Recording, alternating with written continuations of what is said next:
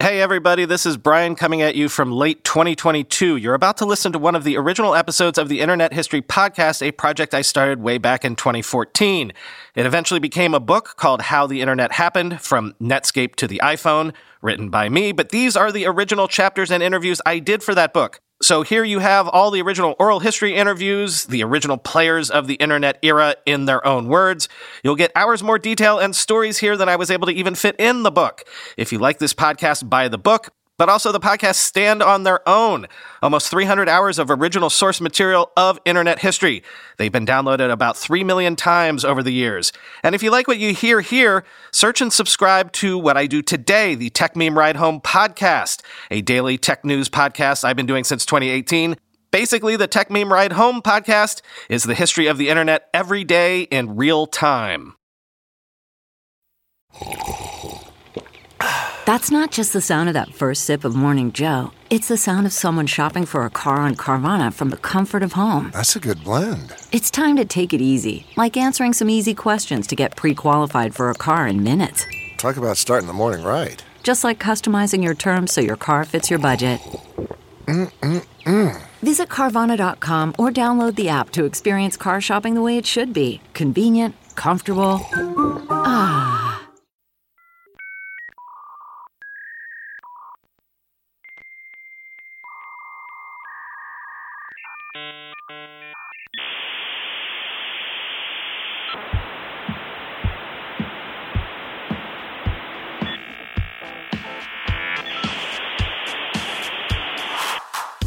Welcome to the Internet History Podcast. I'm your host, as always, Brian McCullough. Today, we continue my efforts to preserve the history of the I S P industry, Internet Service Providers. These days, it feels like the Internet is simply all around us all the time, but there are amazing entrepreneurial stories about how that crucial infrastructure was laid. Today, we talk to Sonic founder Dane Jasper, who can not only give us the history of the industry, because he's been there from the very beginning, but the present-day situation as well, as Sonic is still a thriving and important independent I S P. Please enjoy this conversation with Dane Jasper.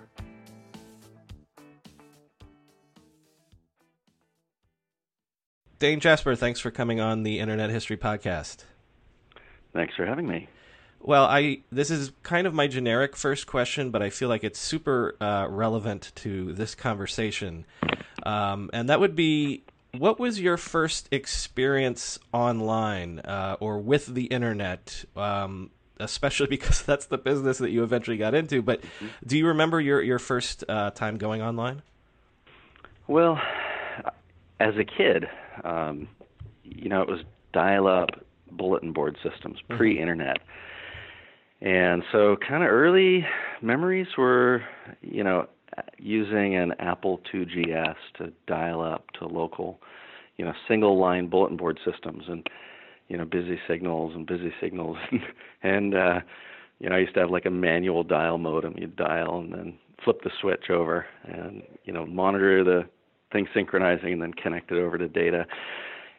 So that all sort of predates the internet. And then, um, you know, the beginning, and that sort of, you know, went through from those sort of isolated systems that had no interconnection to beginning to participate in systems that were part of networks like FidoNet, and then later, you know, U U C P and and um, uh, and email. Um, and then uh, when I went to uh, the Santa Rosa Junior College, uh, the Santa Rosa J C was the uh, first community college in California to get an internet connection. And uh, when I uh, joined the university, uh, I really enjoyed work more than school.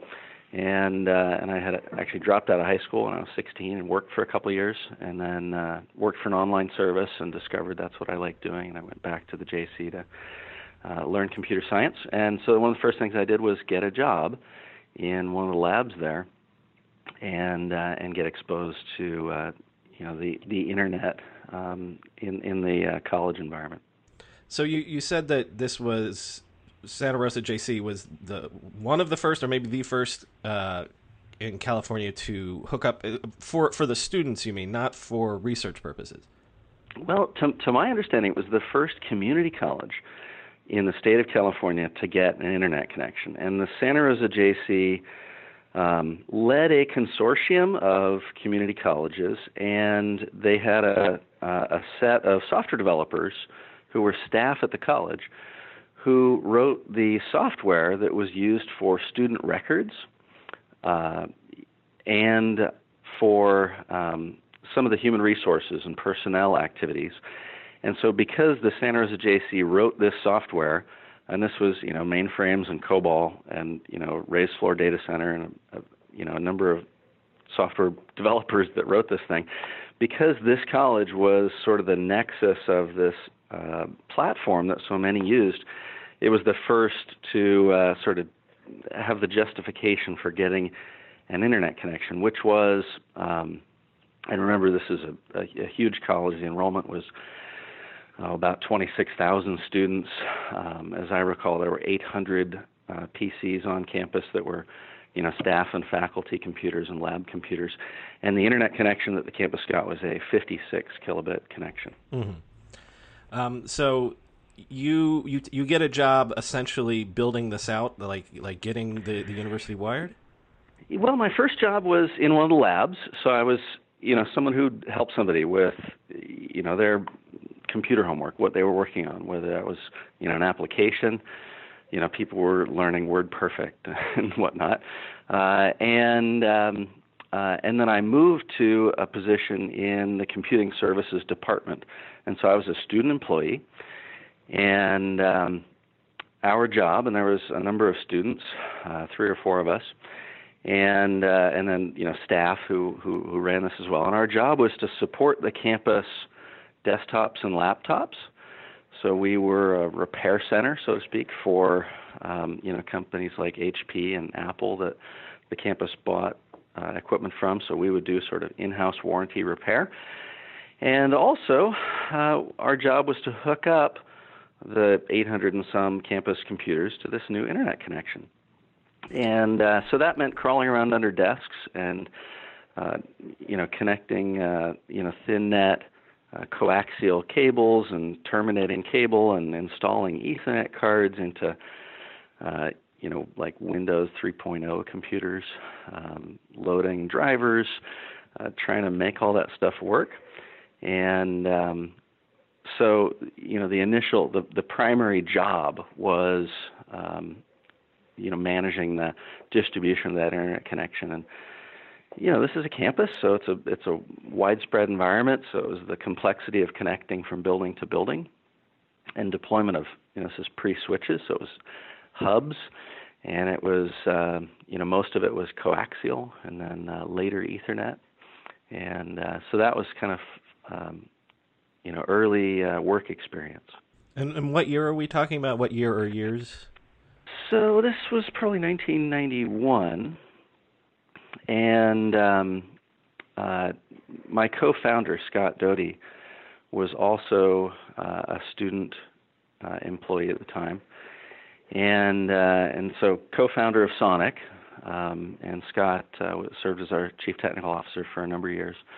So he and I were both in, uh, in that uh, campus environment at the same time, sort of from maybe nineteen ninety-one through nineteen ninety-four. Well, so I, I bring that up because that's pretty much pre the the web uh, going mainstream. So the internet that you're setting up at first is like, you know, you know, straight vanilla email, file sharing, that sort of thing. And like, I think I read that you even uh, might have set up one of the first Gopher servers in California. Well, yeah. So I mean, this is, you know, this is pre-web, and um, so the principal applications were, you know, Telnet, you know, text-based, you know, connecting from one server to another, um, you know, file transfer protocol, downloading files from uh, from uh, remote servers, um, internet relay chat. I'll, I'll come back to that because I R C was sort of a, a nexus for uh, for a, a critical moment mm. for us. Um, and uh, Gopher, uh, and Gopher was a text-based um, early Uh, set of menuing, linking, and document storage. So you'd see a menu, items one through ten. You'd pick item two because that was where you wanted to go. That might link to another server. that had a menu and items one through five, and item number five might be a text file that you were looking for. It's a little bit like the web, right? Hyperlinks from one server to another. And uh, so Gopher was a little web-like, all text, but it was a, a linking platform from, you know, within a file structure and a menuing structure on one server that could then link to other servers. And uh, and so Gopher was one of the uh, things that was uh, a little bit web-like pre-web. And I might be screwing up the timeline here, but aren't you guys also um, setting up and running your systems on Linux really early on too? Yeah, so I mentioned Scott Doty pr- previously, and, and Scott um, was uh, another student employee uh, in the Computing Services Department at the Santa Rosa J C. And uh, and Scott was a radioman in the Coast Guard, so he was uh, on the G I Bill. And uh, there was a semester when uh, Scott didn't want to take any classes, and uh, in order to get your G I Bill funding, uh, you had to take a certain number of units of classes in order to be a, you know, reasonably full-time student in order to get your government funding. And uh, and Scott um, did a project, a project proposal for, uh, I think they called it Special Studies in Computer Science. And these sort of special studies frameworks, you would propose a project to a department. You'd say, we'd, we'd like, I'd like to do this thing, and uh, and here's how this will be equivalent to taking a class. And um, so. When you're a college student at the junior college, there's also a work experience opportunity. So you can take a work experience class. You get some units for working. And so Scott got, I think, four units for being employed in the Computing Services Department and three units for taking a, a, a special studies in computer science project. That was enough units to get, you know, continue to get his G I Bill funding for that semester. And the project was to use this new operating system called Linux, uh, which I think it was like point nine two C was the version at the time.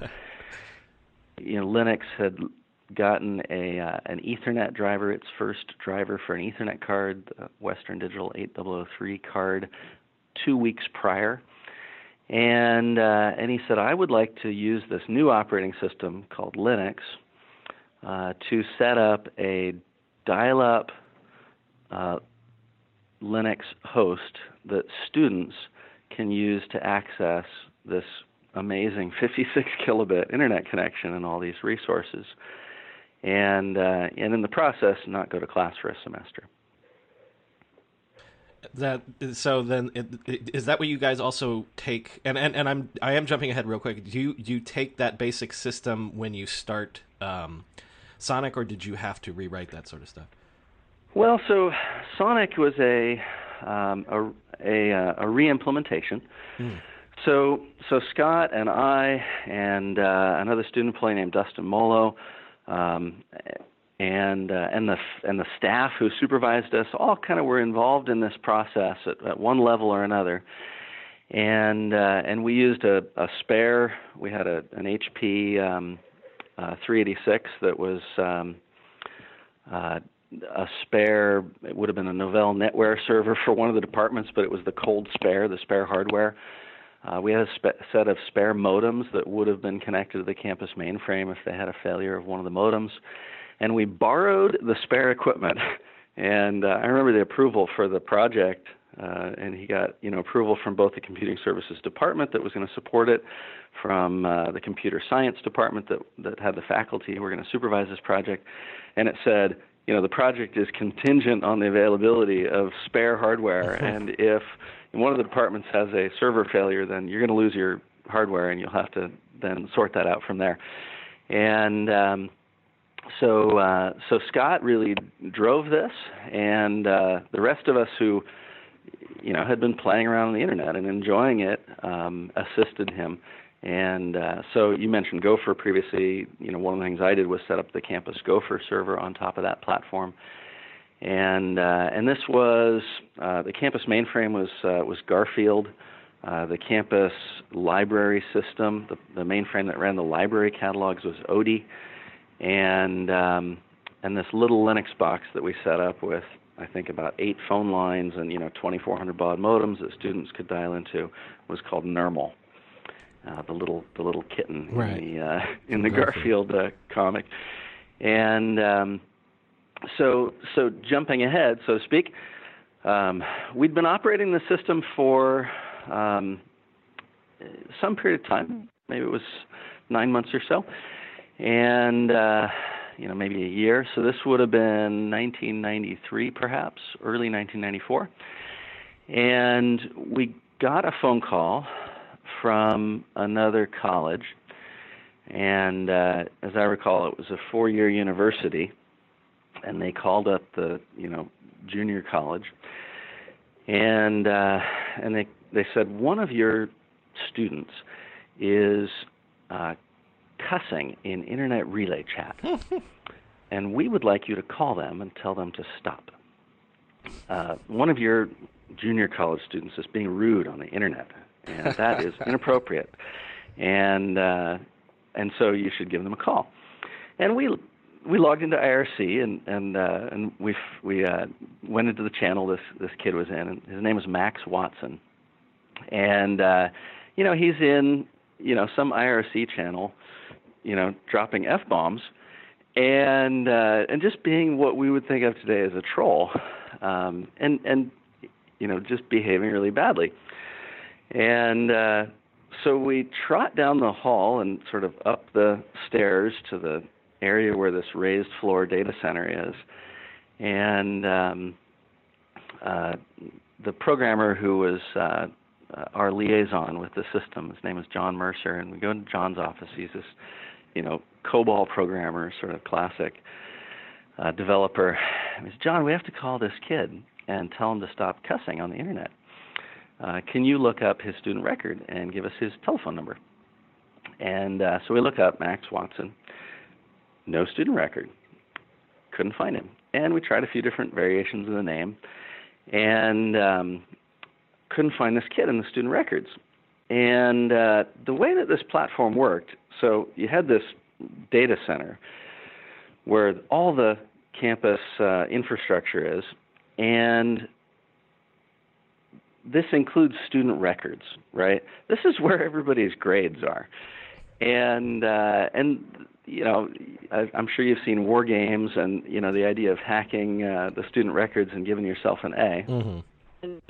So they didn't trust Scott and I um, with direct access to student records.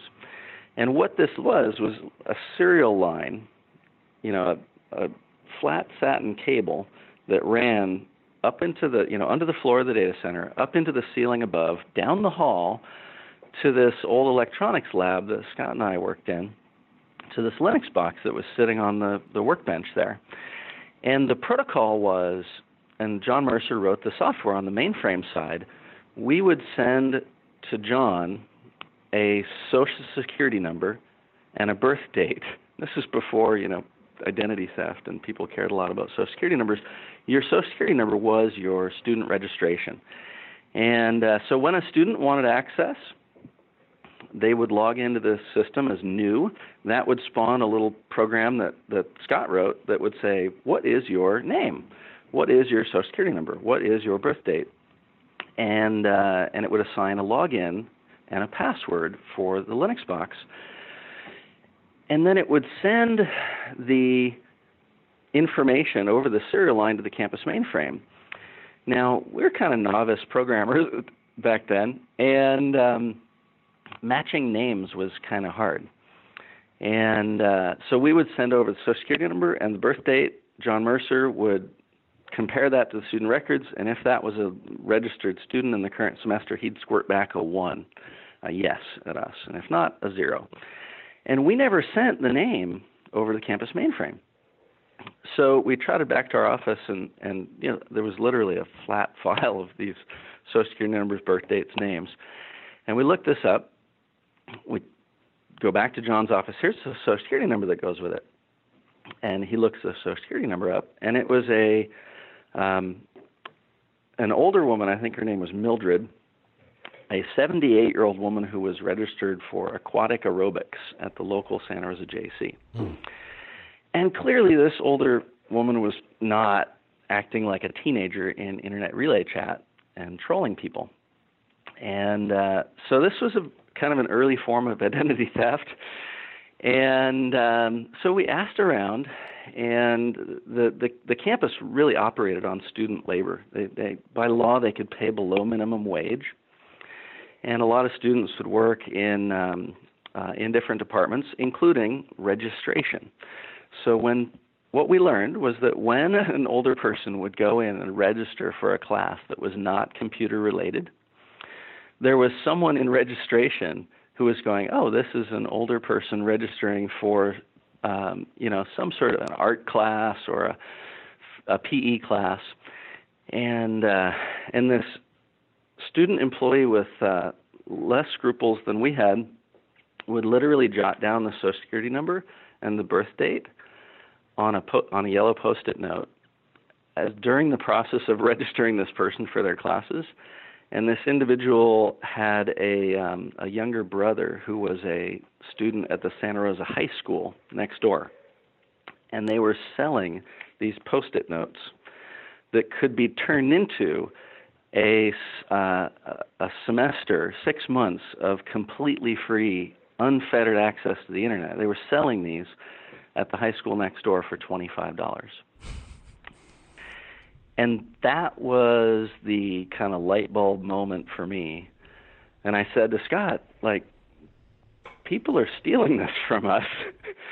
And, you know, this is an era when, you know, people were dialing up to CompuServe and dialing up to A O L, and they were paying twenty dollars a month. And you may remember they would send floppy disks and C Ds, and it would say... Well, I was you know, going to say, I'm going to interrupt. This is not twenty dollars a month. They were still charging by the hour. Well, exactly. So you'd get the C D, and it would say seven hundred twenty free hours, right, in your first month. And you'd sign up. You'd pay twenty dollars a month plus a dollar an hour. And that was sort of the going rate for online services back then. And and the reason for that was that they had to have a local phone number in your area, and they had to trunk that back to somewhere else. And, you know, this was expensive in the, in that era. And uh, so the idea that you could give a fifteen-year-old twenty-five bucks for a post-it note that was the stolen identity of a junior college student and get uh, six months of free internet allowed them to go online to the you know, directly connected, a, a, a Linux or Unix shell environment um, that allowed direct access to, you know, F T P and I R C and Gopher and and, uh, and Telnet and email, all those components, and not pay twenty dollars a month plus a dollar an hour. It was really a, a valuable commodity. And at that moment I said, like, Scott, we know how to do this. And this Linux platform's been working great. You know, this is... Uh, you know, a Linux server and some modems and a fifty-six K connection, and we should go replicate this uh, at my mom's house. um, in, uh, you know, sort of this is like the back, uh, you know, the garage startup story, the back room. Um, you know, let's just do the same thing and uh, and charge for access, and we think that there's a business there. Well, where did you, though... Uh, I'm, maybe I'm getting ahead again. Um, so if if I understand correctly, like you literally, you know, get a couple phone lines set up for your mom's house, buy some modems and things like that. But where where did you think you would identify customers aside from going back to the high school? Yeah. Well, yeah, we um, uh, we got permission from the Santa Rosa J C uh, to notify the students who were users of that platform that this commercial option was available. And uh, and I remember we, we had to sort of write a letter to the campus leadership and say, you know, we, we want to send an email to everyone uh, or put in a message of the day, you know, a, a text that will display when you log in that says, there's this new commercial service that's very similar to this, but, you know, costs twelve dollars a month. And, uh, you know, tell your friends about it.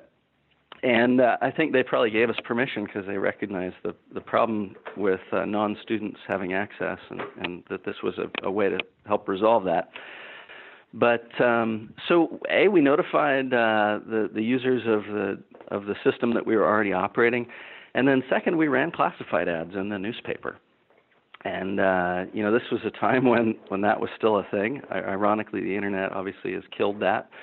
Um, and uh, so we ran classified ads in the paper, you know, dial-up Internet access, you know, and at the beginning uh, it was just text shell-based access. And then uh, shortly thereafter we launched um, uh, point-to-point protocol and serial line I P, and those protocols allowed us to deliver I P, um, and that opened the door then to folks accessing uh, direct, uh, directly resources like web servers uh, and running a web browser.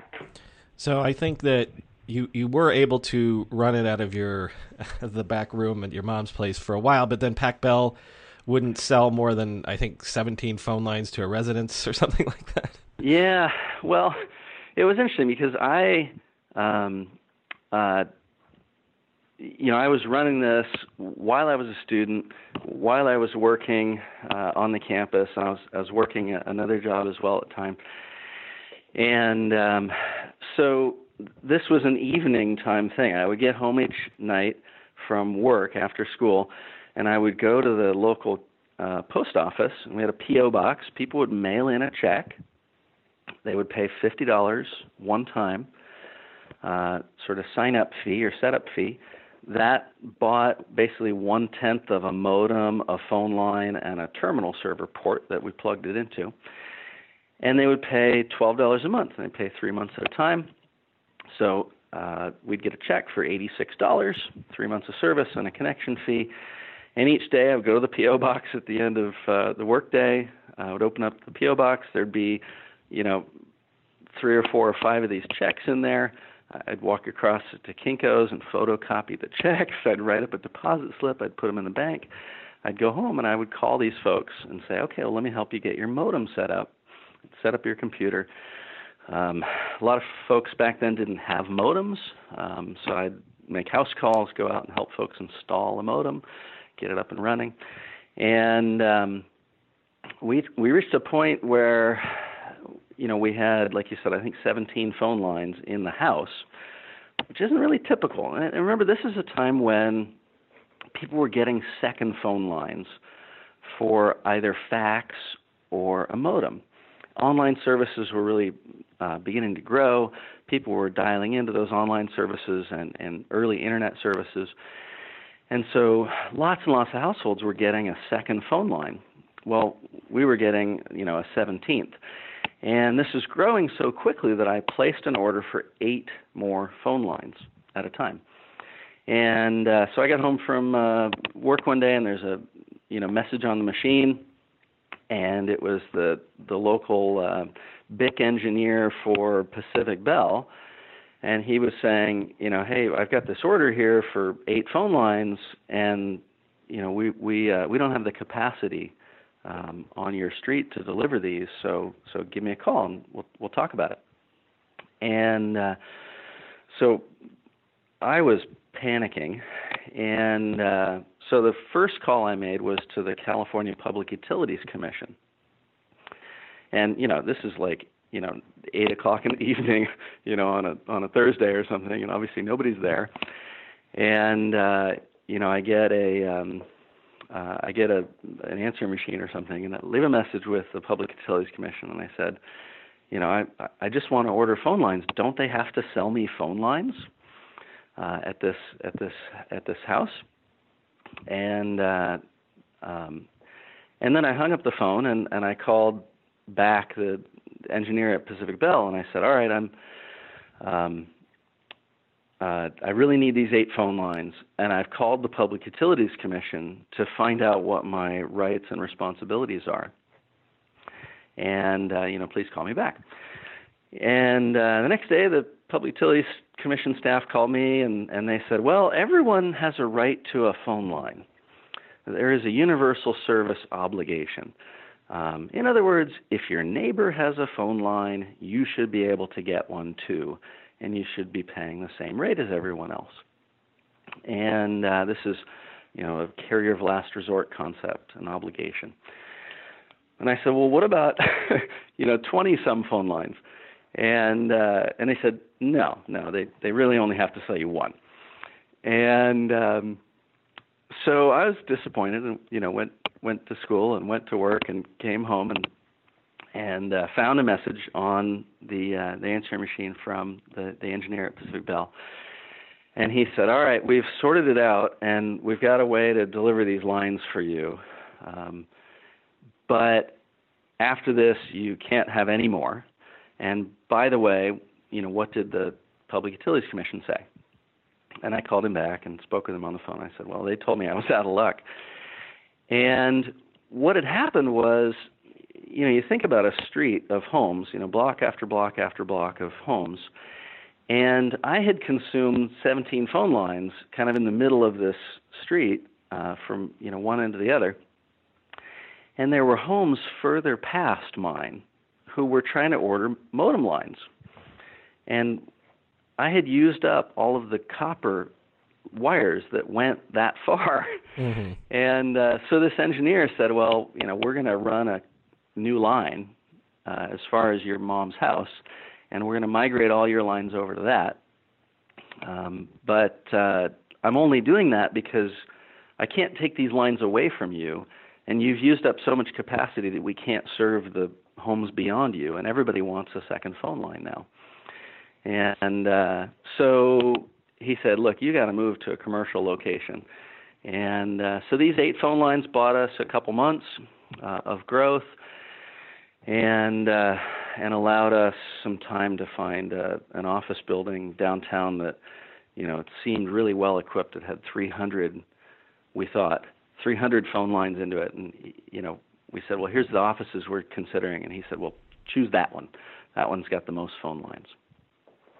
So I'm assuming that at that point, if it hadn't already occurred to you before, you're like, this is the moment where we have a real business here.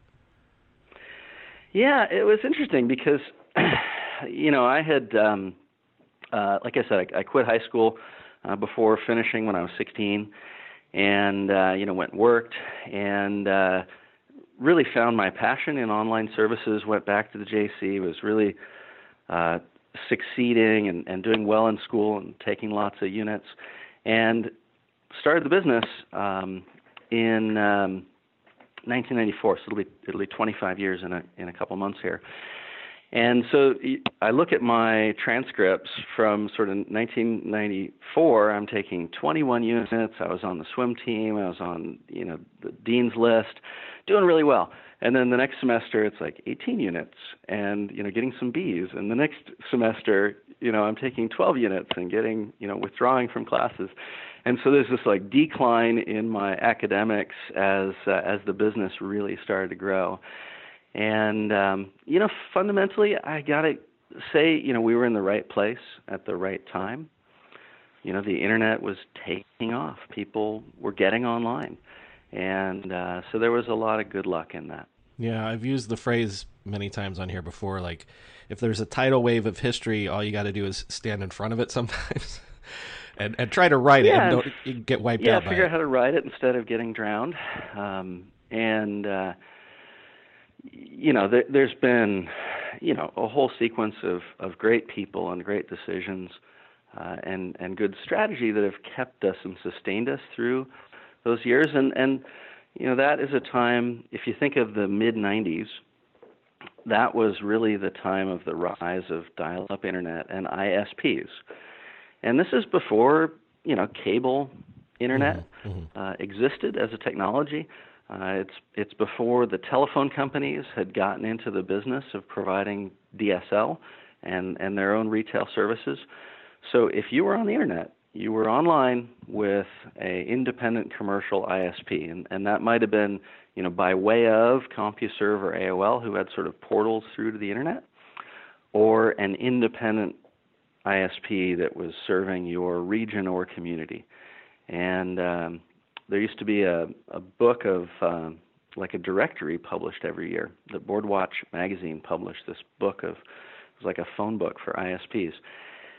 And there were thousands, like literally thousands of internet providers. And you'd look up your state and your area code. You'd find one with a local number. You'd dial into that number. You'd, you'd kind of find out what they offered.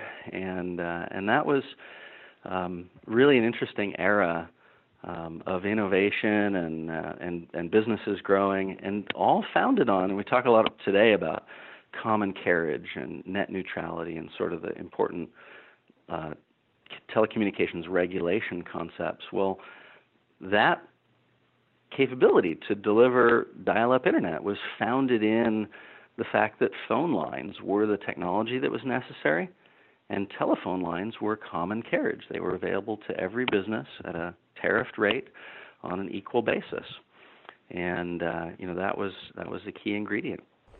Well, aside from the you know galaxy of of mom and pop, as it were, I S Ps um, that you're probably competing with locally.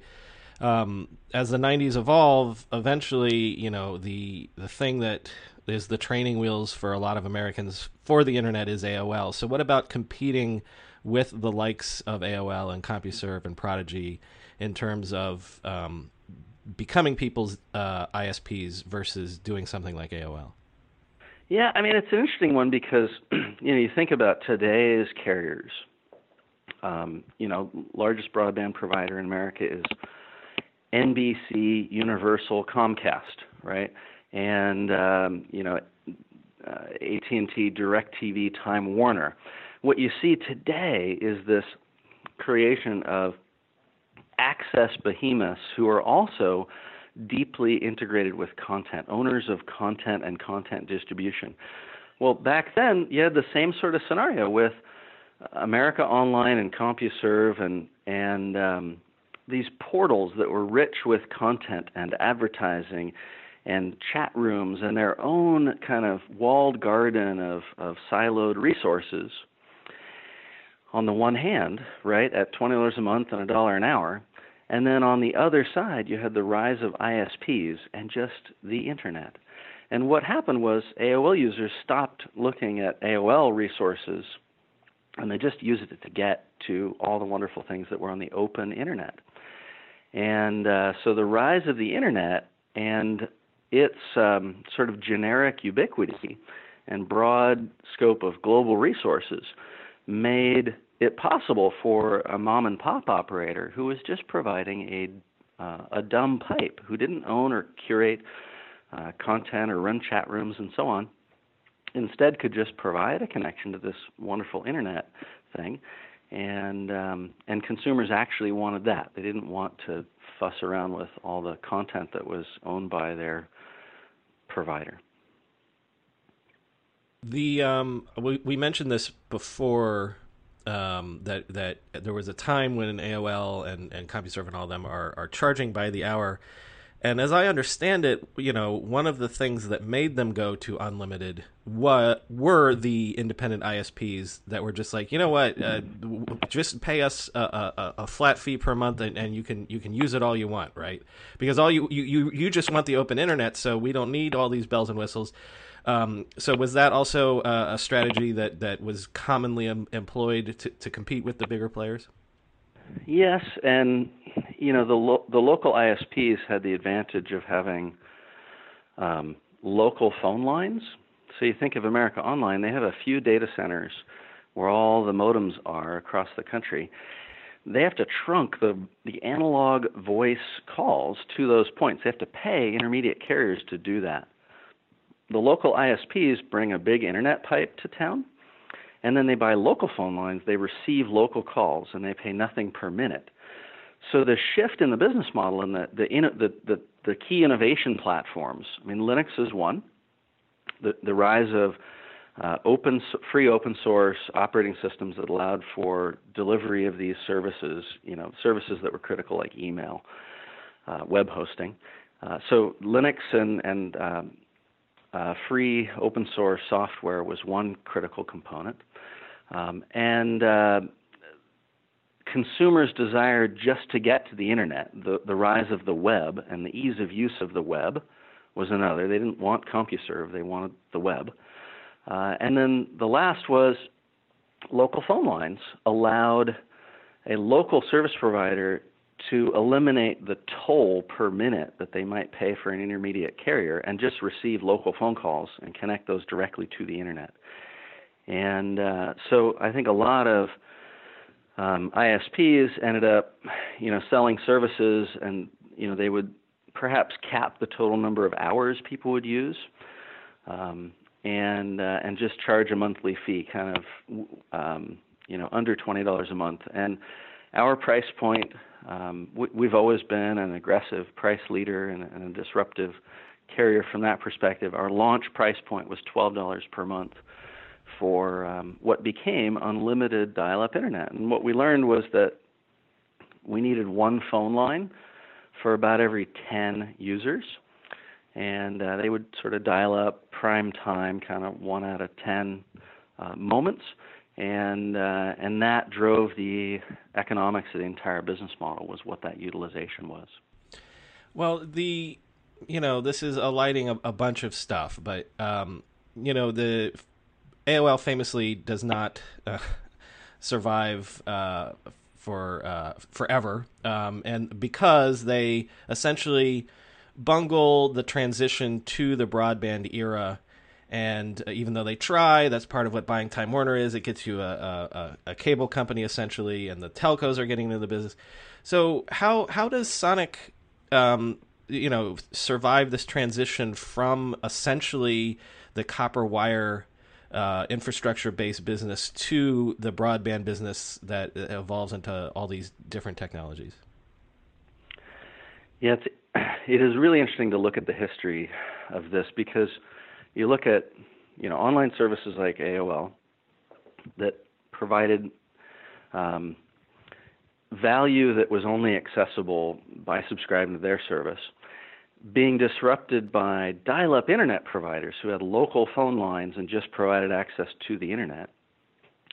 And then um, as we move into the broadband era, cable companies who own the wires that go to the house, and phone companies who control twisted pair lines that go into the house, delivering, you know, D S L and, um, you know, data over cable.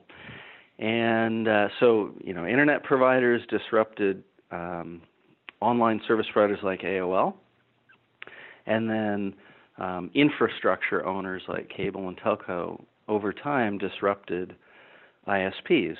And so you look at the thousands of I S Ps that were published in that book of uh, um, you know book of um, service providers by Boardwatch magazine, and the vast vast majority of them are gone. The challenge for us, and, and the challenge that we've managed to navigate, Uh, has been the evolution from dial-up to D S L using the incumbents' uh, equipment, um, to being a telephone company ourselves, uh, a regulated public utility, to engaging in construction and deployment of fiber optic networks in the last mile.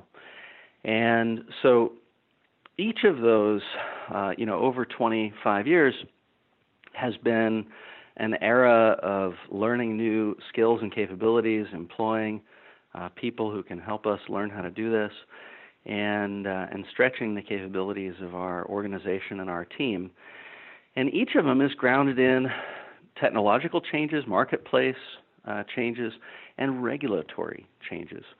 So, you know, the beginning of dial-up is about learning how to run modems and phone lines and terminal servers and, and Linux and, you know, operating systems that allow you to deliver the authentication and D N S and all the ancillary underlying services that are necessary. As D S L arrived, so around nineteen ninety-eight, incumbent telephone companies began to deploy D S L access multiplexers, or D SLAMs, in telecom central offices, and, and they were sort of driven to do so by the competitive pressures from competitive local exchange carriers, companies like Covad and Northpoint and NewEdge and Rhythms. These companies were leveraging the nineteen ninety-six Telecommunications Act, which I'll come back to, um, to deploy D SLAMs, and the, the telephone companies really needed to do the same in order to deliver uh, broadband internet access. But telephone companies then were not allowed to provide retail access to the internet. They could provide telecommunications services, common carriage, a connection from A to, to B, uh, where the traffic was carried. And so internet service providers of that era would buy an aggregation circuit, a large data circuit from the incumbent carrier, and then would buy the D S L tail, the loop to the home, that would interconnect to the incumbent's D S L access multiplexer. And uh, and and we saw a lot of companies, you know, interconnecting with lots of uh, incumbent carriers all across the country. And so you think about companies like um, uh, Earthlink, um, mm. who provided national D S L access, companies like Net Zero. Um, and uh, so this was really for us kind of the second big era. And that was uh, learning how to run large A T M, uh, asynchronous transfer mode switches. So this was a packet switching telecommunications technology that would allow us to differentiate virtual circuits that connected to the households and businesses of thousands of subscribers. Each virtual circuit had a sort of header identifier, and you would overlay on top of that I P, and they would get an I P address, and you would carry their traffic to and from. And sort of that kind of began in, in nineteen ninety-eight, and uh, and Sonic had grown to a pretty substantial scale in dial-up access. Uh, those three hundred phone lines that were in that building turned out to serve every business down the block, and we used them all up and had to put in another twelve hundred phone lines uh, into that building. And uh, so we had a lot of dial-up customers, and uh, so we were able to interconnect with then Pacific Bell and offer D S L services to uh, to households throughout much of California. So we would trunk from different toll areas throughout the state and interconnect these large A T M aggregation circuits. And uh, and Sonic began at that point running an open network and providing those services to smaller regional I S Ps all around the state of California. And so that those regional service providers really helped us attain scale in those D S L services. What makes a life a good one? Is it the adventure you have? Or the friends you find along the way? Maybe it's pursuing your passion while striving to protect, defend, and save what you believe in every single day. So what makes a life a good one? In the Coast Guard, we think it's all of the above and more.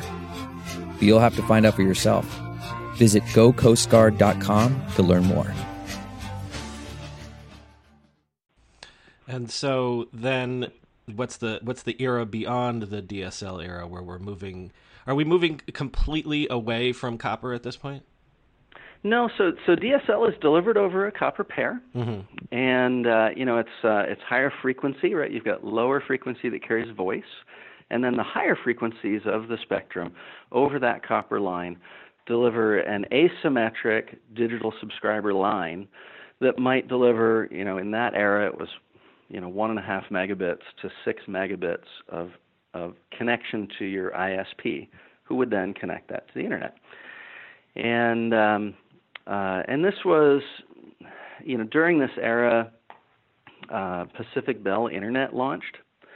And so suddenly, you know, for, for regulatory reasons, um, the telephone company itself could get into the internet access business. Cable companies were beginning to deliver, you know, data over cable. And, uh, and this was a chaotic, and it was a time of a lot of growth for a lot of internet access companies. And, um, uh, But this is still delivered over copper, and um, and this is it's an interesting um, history here for me because regulation drives the business models and opportunities of each era. And so if you think about the era from nineteen ninety-two to the year two thousand, you had a um, Republican Congress. You had a Democratic president, Bill Clinton, And in nineteen ninety-six, we had this bipartisan passage uh, with the, the Congress uh, on the one side, the president on the other, this bipartisan passage of the nineteen ninety-six Telecommunications Act. The ninety-six Act created a framework for the unbundling of last-mile copper. So telephone lines were a monopoly. Every household needed a telephone line, and telephone lines were provided on a rate of return. In other words, whatever it cost the local phone company to build these wires to all the houses, eventually they would we would uh, make back those dollars and a defined profit margin uh, through the monthly service fee that they charge for basic telephone service. And so each year, you know, your local telephone incumbent would go to the regulator and say, well, here's what we spent building and maintaining the copper network um, that we're providing services over. And so as a result, next year we'd like to charge ten dollars and eighty-five cents a month for a phone line. And uh, so if you think back a little earlier, long distance had been a monopoly. You had A T and T, and calling across the country was very, very expensive.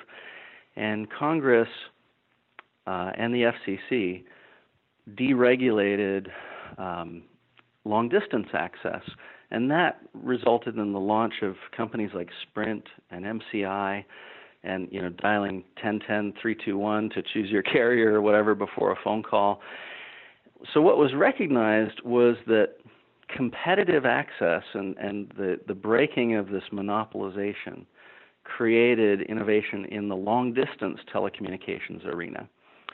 What the nineteen ninety-six Telecommunications Act did was open the door in both directions. Companies that wanted to provide local services, and that would include telephone service, fax lines, D S L lines, and broadband access, would have access to these copper wires that had been paid for by consumers under this regulated rate of return monopoly regime. And then once local telephone companies had demonstrably opened their copper last-mile networks to competitive local exchange carriers, then those local phone companies could get into the long-distance business, and that was the, the, the carrot at the other end.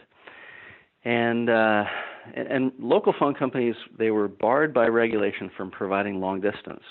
So you had Pacific Bell providing your phone line as a regulated monopoly. And then you had long-distance services. You'd choose your carrier, and there's AT, there was uh, A T and T and M C I and Sprint and a hundred others that we haven't heard of. And Pacific Bell saw this unregulated wild west of long-distance services as an opportunity. And uh, so there was two sides of this equation. You know, one was to create competition in local services that, that were monopolized, and there wasn't as much innovation as we'd like to see. And, uh, and unregulated access to, to uh, long-distance services. And uh, so kind of the third kind of big thing for, for Sonic, and, and I think a lot of our peers, uh, was becoming a telephone company, becoming a competitive local exchange carrier, and deploying our own D SLAMs, our own D S L access multiplexers, our own equipment to deliver local and long-distance phone service, and all the services that go along with that, like caller I D and voicemail and, you know, all the star code things that you dial and, and you know, uh, three-digit dialing, you know, calling eight one one for U S Underground Service Alert and nine one one for emergencies. And so we became a competitive local exchange carrier in two thousand six, and that really uh, drove a, a lot of growth for us, an opportunity to, to innovate. And, um, you know, this is a time when, um, at that point, the D S L services available from local phone companies and I S Ps that were using the local phone company D SLAMs, kind of, at that time, it was like six megabit was the top speed, and typically there'd be three speeds and three different price points.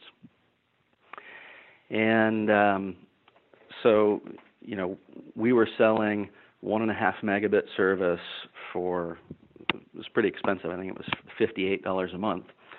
And then for five dollars more, you'd go twice the speed, and for five dollars more, you'd go twice the speed again, so you'd have a three and a six megabit offering.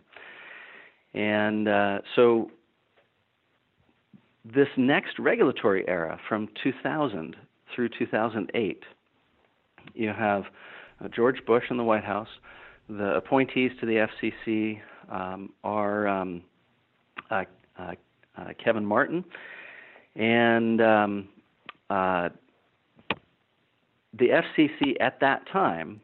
The regulatory philosophy was to deregulate, and and what they were attempting to spur was, you know, investment by incumbents in their networks, and they were furthering um, a philosophy of intermodal competition.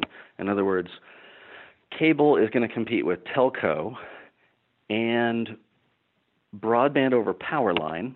I don't think any of us subscribe to that today. And wireless and satellite, and that'll be enough competition for consumers to choose from. And uh, you know, we, you know, obviously from from our perspective as a competitive service provider, um, we don't think that that number of choices is enough. And and what we've ended up with today Um, is a duopoly in most markets, and, and really because of the capabilities of the coaxial technology, for faster services in many locations across the U S, a monopoly. And that is the outcome of regulatory decision-making in the early two thousands by uh, Michael Powell and Kevin Martin, uh, the, the chairs of the F C C during, during that era. And uh, so... through a series of regulatory decisions, it became clear to us that uh, if we were going to continue to service the public, if we were going to provide services, uh, we needed to move up the food chain from a regulatory perspective and make further investments in facilities. And uh, so the nineteen eighty-six Telecommunications Act created this framework for co-location of equipment, D SLAMs and voice equipment, um, and unbundling of the base copper wires. What this would allow is competitive service providers, um, competitive local exchange carriers, telecommunications providers, to invest in the equipment, to improve the services that were delivered, and to differentiate them. And uh, but there's an interesting moment here where We uh, we launched those services in two thousand eight, and we'd been selling, you know, resold access to, you know, I think what was then S B C through kind of reconsolidation and rebranding. We had access to their D SLAMs, and we had been selling for, at that point, a decade, a set of services that were one and a half, three, and six megabit, and that cost basically five dollars more for mm. each, doubling in speed.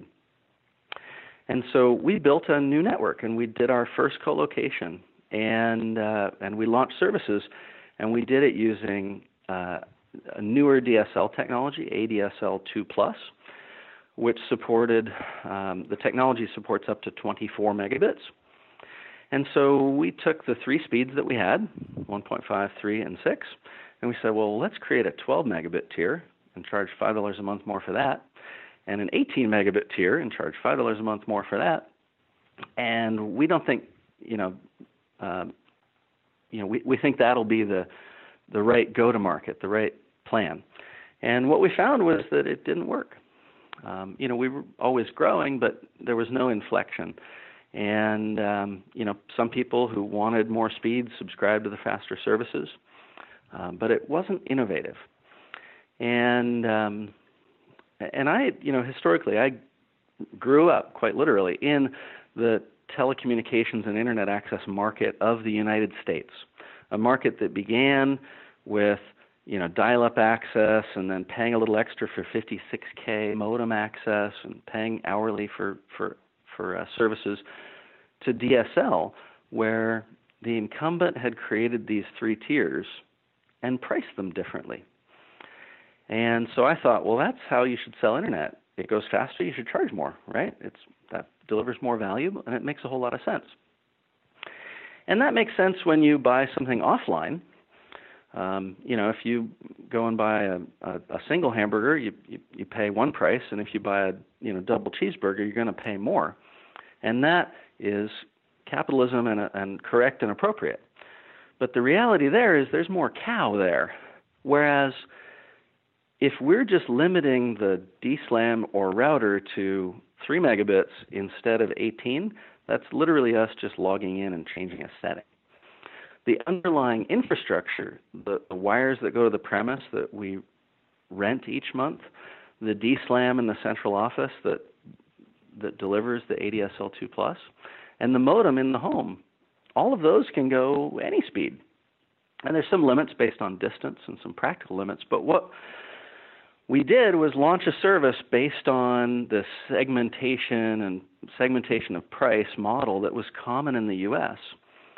And this is a model that really, frankly, was the outcome of a failed market, a market that became a duopoly of, you know, cable versus telco. And cable would go a little faster, and they'd have three or four different tiers of speed. And then telco would go a little faster, and they would have a few different tiers of speed.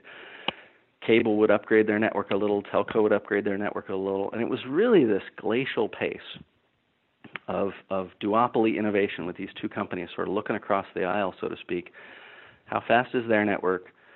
Um, what's the technology they can and will deploy? How will they invest? What are the return obligations in those investments?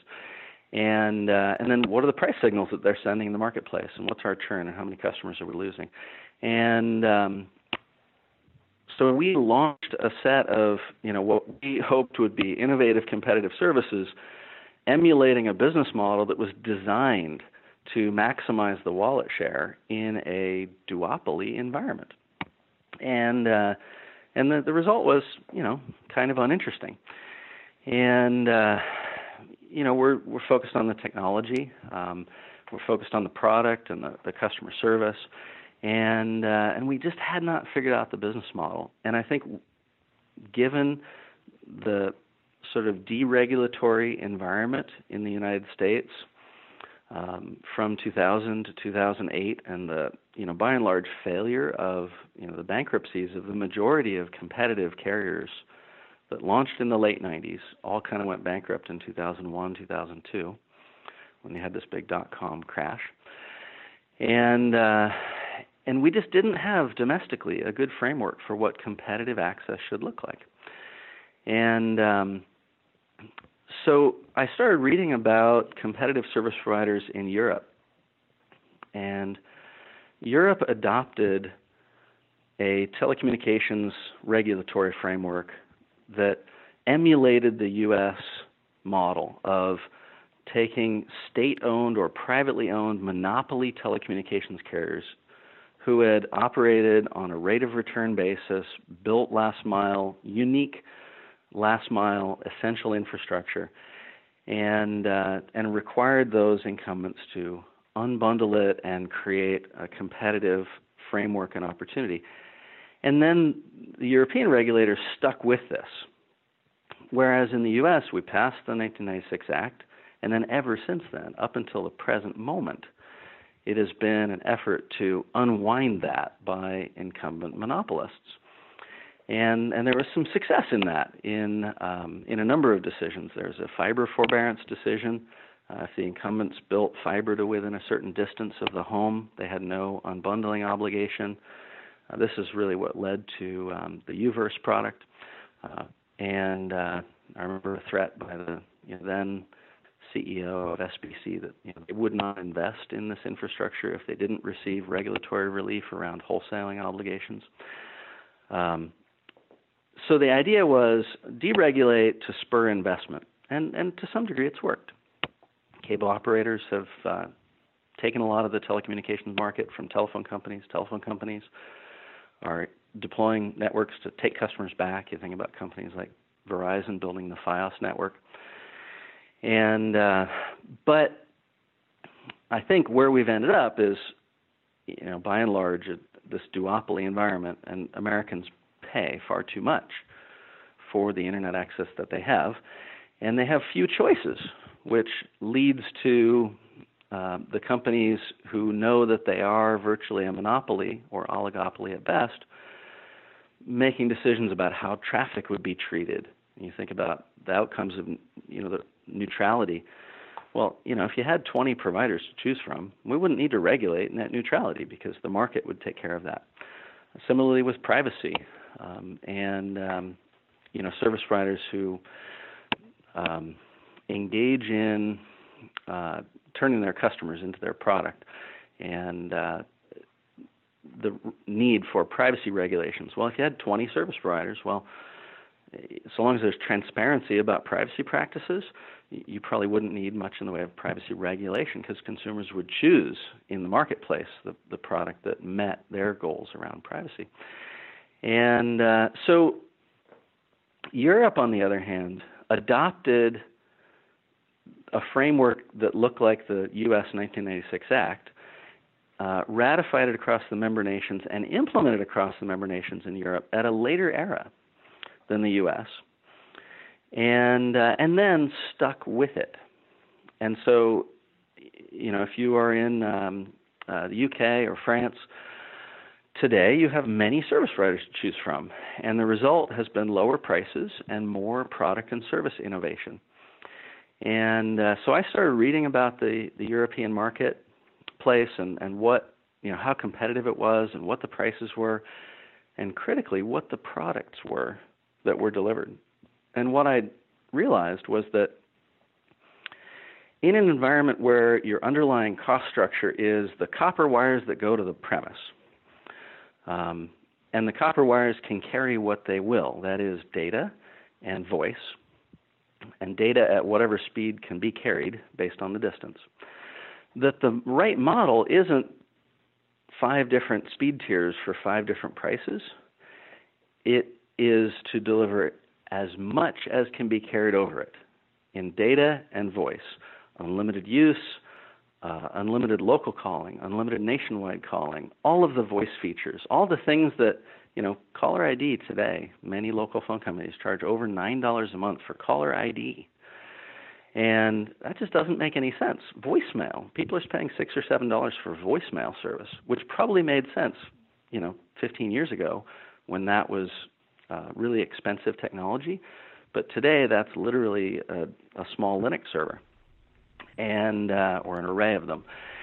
And uh, so in... Um, Uh, in the late two thousands, we really reinvented the product, and we launched our Fusion broadband and phone service, or initially based on A D S L two plus technology. And we included data as fast as it would go, uh, and uh, unlimited phone service, unlimited local calling, unlimited nationwide calling. Eventually, we added unlimited global calling, so our customers can call fixed lines in over sixty countries and, and pay nothing per minute for it, uh, and nothing per month. It's part of the bundled service.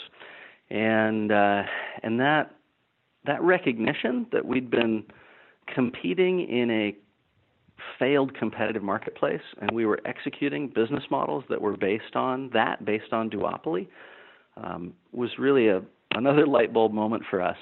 And uh, and we quickly kind of recast all the products, de-tiered them, flattened all the pricing, and uh, and and launched a product that was, you know, as fast as it would go and unlimited use. And uh, this is kind of the third of four eras of the company. And and during this time, we continued to operate an open network. Uh, we had about um, we had about seventy-five service providers that used our open incumbent D S L aggregation platform, and um, and we carried about ten of those over. Uh, you know, the ten that were really still serving the markets that we deployed in and still growing. Um, and we deployed our own equipment into nearly two hundred uh, central offices in California, Greater Los Angeles, and Orange County, Sacramento, the Greater San Francisco Bay Area, and uh, and so that. That was really kind of the the third major evolution of what we what we've done. So what is what is the fourth era then? So it, I, I like you sort of raised to the leading cause there. um, the uh, so What's next is the last mile, right? The challenge is that copper doesn't go fast enough.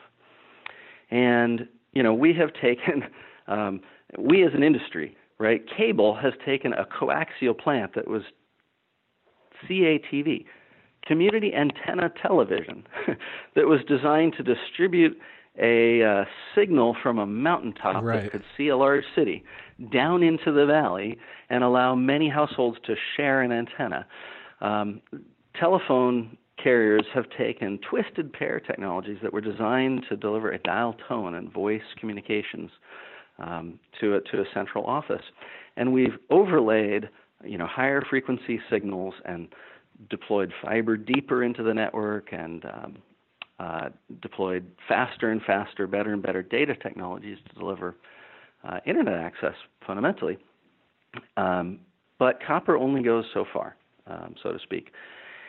And the reality of the D S L technologies today, um, you know, today we deliver V D S L two, which is um, uh, kind of the most broadly deployed high-speed D S L service, and it can deliver um, fifty to one hundred megabits of internet access, but you've got to be pretty close to the central office to, to get that. And there are some newer technologies, um, uh, G.fast, uh, that could deliver, um, you know, hundreds of megabits and and uh, and with some pair bonding over a gigabit, but on the order of hundreds of yards. So this is a, an, an in-building, you think of an apartment building or an apartment complex. It's a distribution technology that allows the last hundreds of meters to be faster. The, the challenge is when you've got to go two miles to reach a home, twisted pair, just there's limits to the capabilities. So the solution is to deploy a new network. And the challenge is, how do you do that competitively? How do you fund that and build that? And for us, what that um, has uh, become is basically to follow the roadmap of the nineteen ninety-six Telecommunications Act.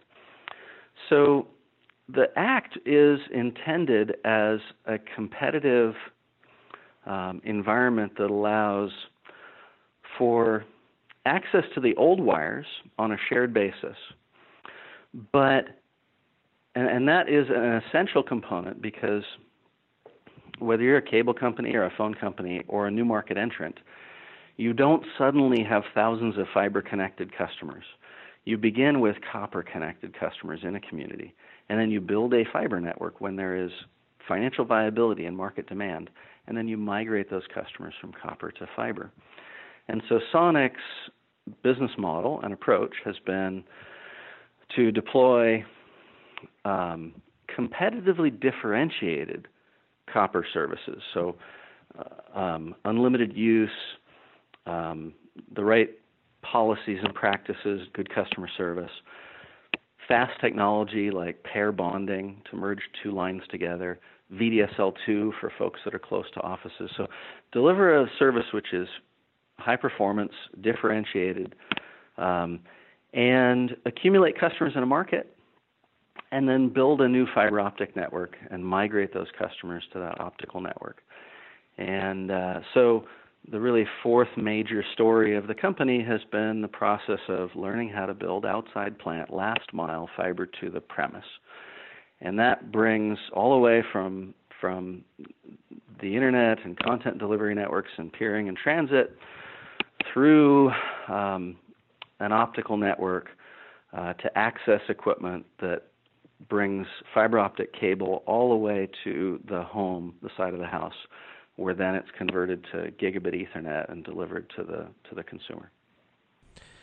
So what you've described in the course of this conversation is just always being nimble enough to not only stay one step ahead of the, the competition, but also to evolve with the technology, with always keeping your your eye on, like, we just want to deliver the most stuff over over whatever the infrastructure is that we can provide it on.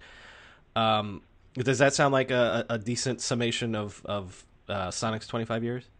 Yes, and, you know, consumers are hungry for access to all the amazing things that are on the internet, like all the great stuff that's happening, you know, whether it's streaming or shopping or finding a job or learning something or, you know, meeting your spouse, all these amazing applications are what drive, you know, people's desire to use this. And then as an industry, carriers, uh, whether it's cable or telco incumbents or competitive carriers, we all have to innovate in the technology, um, in the deployment of infrastructure to deliver faster and faster services. And and this is, it's an amazing competitive story.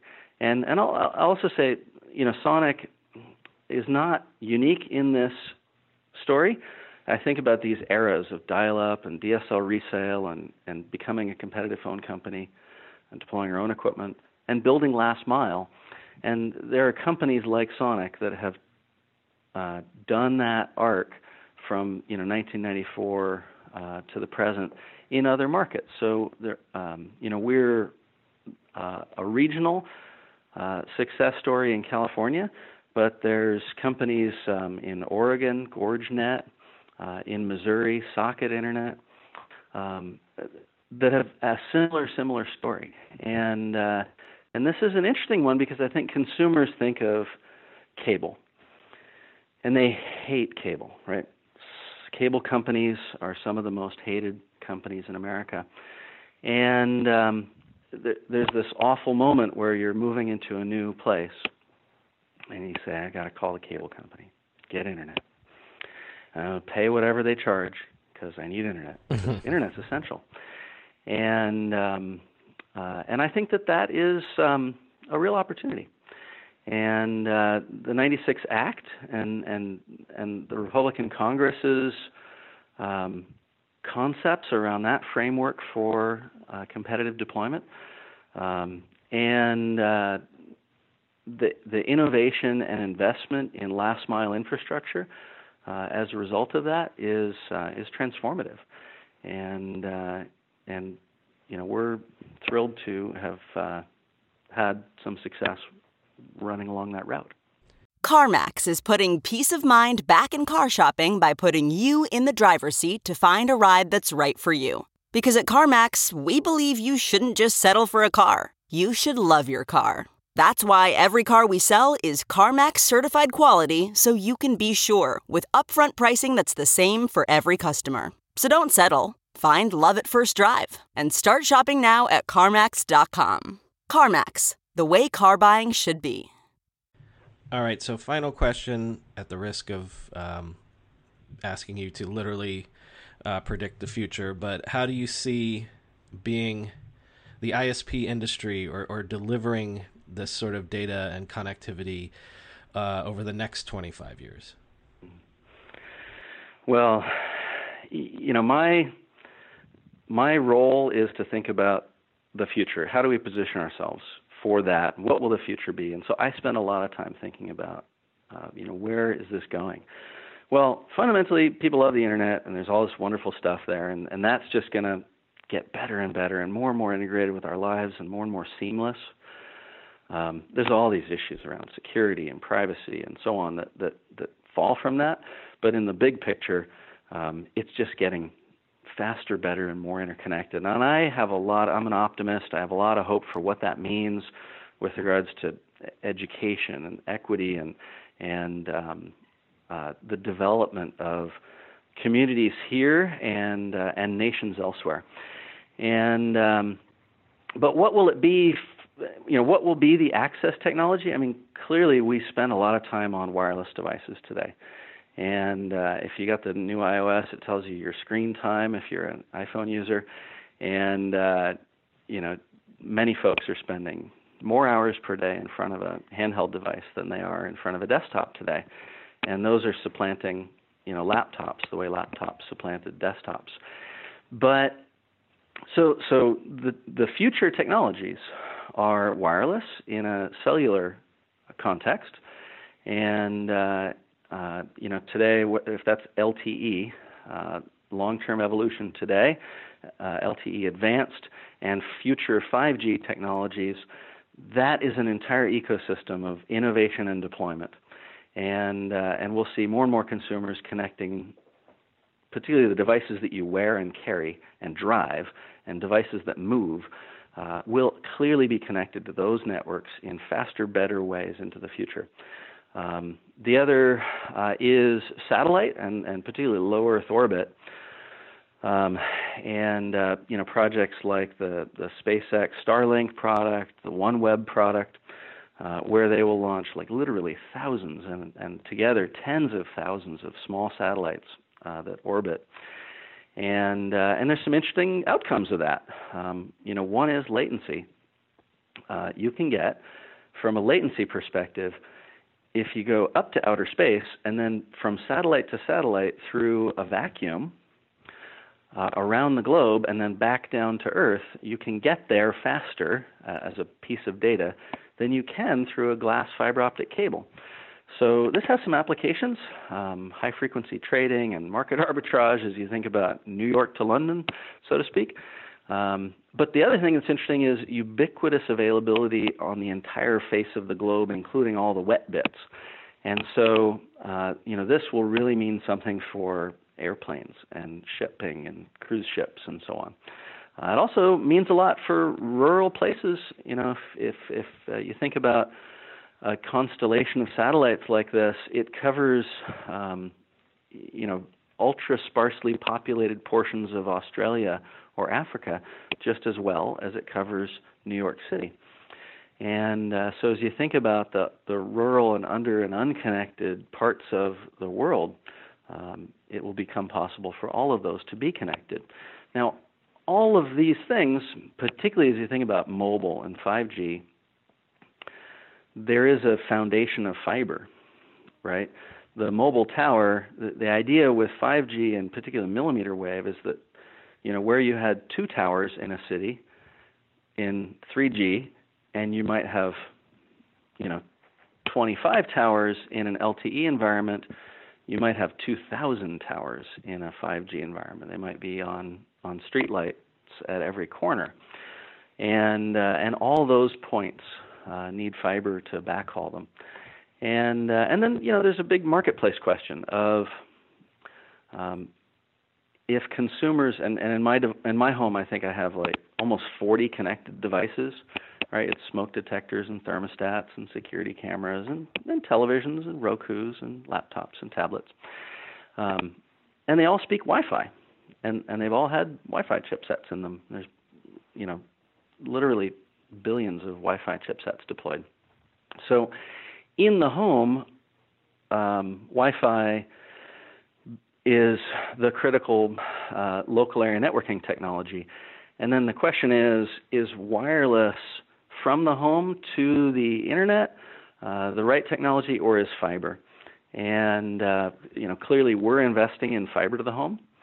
And fiber to the home has some real advantages in performance and reliability. Um, and it's ready today. Um, whereas, you know, wireless technologies that serve as a wireline replacement are uh, nascent today and unproven. And uh, and I think they, they will have real applications, um, but where it is possible and feasible to build fiber all the way to the premise, um, that will continue to be the, the strongest solution for uplinking all the devices, both wired and wireless, that, that are in that premise, home or a business.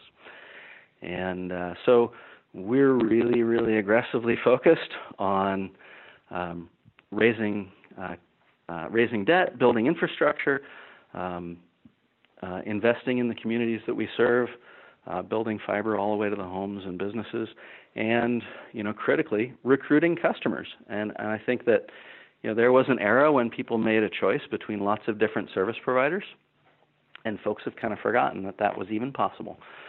And uh, so it's like moving to a new place, got to call the cable company, um, and uh, and we need to continue to raise awareness uh, in the public that, you know, there there may be an alternative in their location, and whether it's Socket Internet in in Missouri, or GorgeNet in in Hood River, Oregon, or Sonic uh, in uh, uh, in Berkeley or San Francisco or Los Angeles.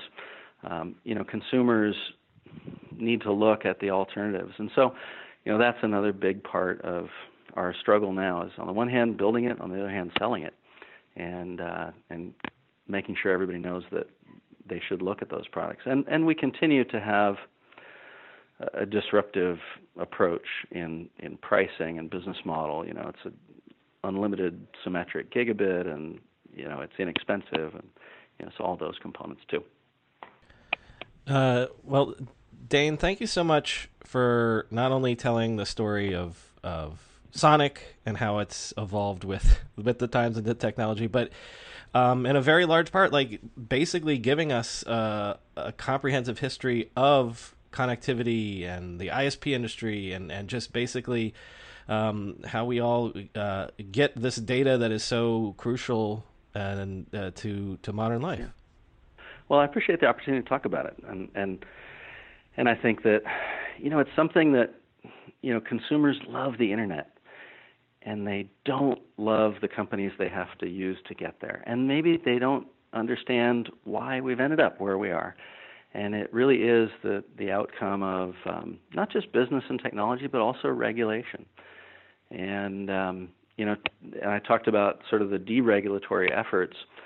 Um, there is a petition before the F C C today uh, to unwind uh, most of the remaining critical elements of the ninety-six Act.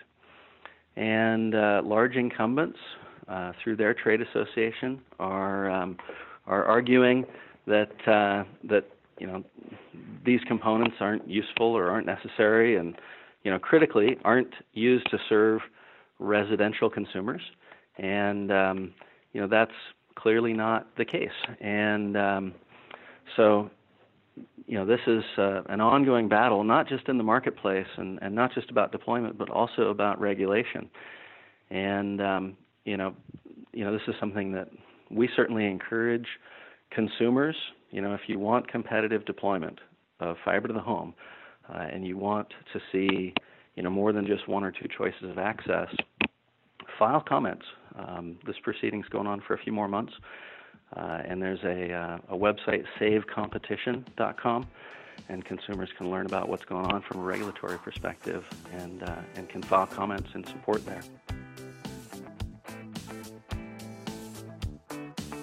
If you like what you've heard on this episode, please support us by subscribing to the podcast so you can get great news stories and conversations every two weeks.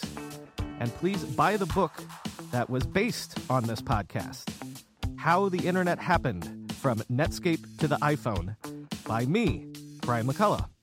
Order it now wherever books are sold. How the Internet Happened. And if you weren't aware, I host a daily tech news podcast every weekday that comes out at five p.m. In that show, I tell you what happened that day in the world of tech. It's only fifteen to twenty minutes long, and it's great if you love tech news. Search your podcast app for Ride Home to find the show. It's called the Tech Meme Ride Home. Thanks.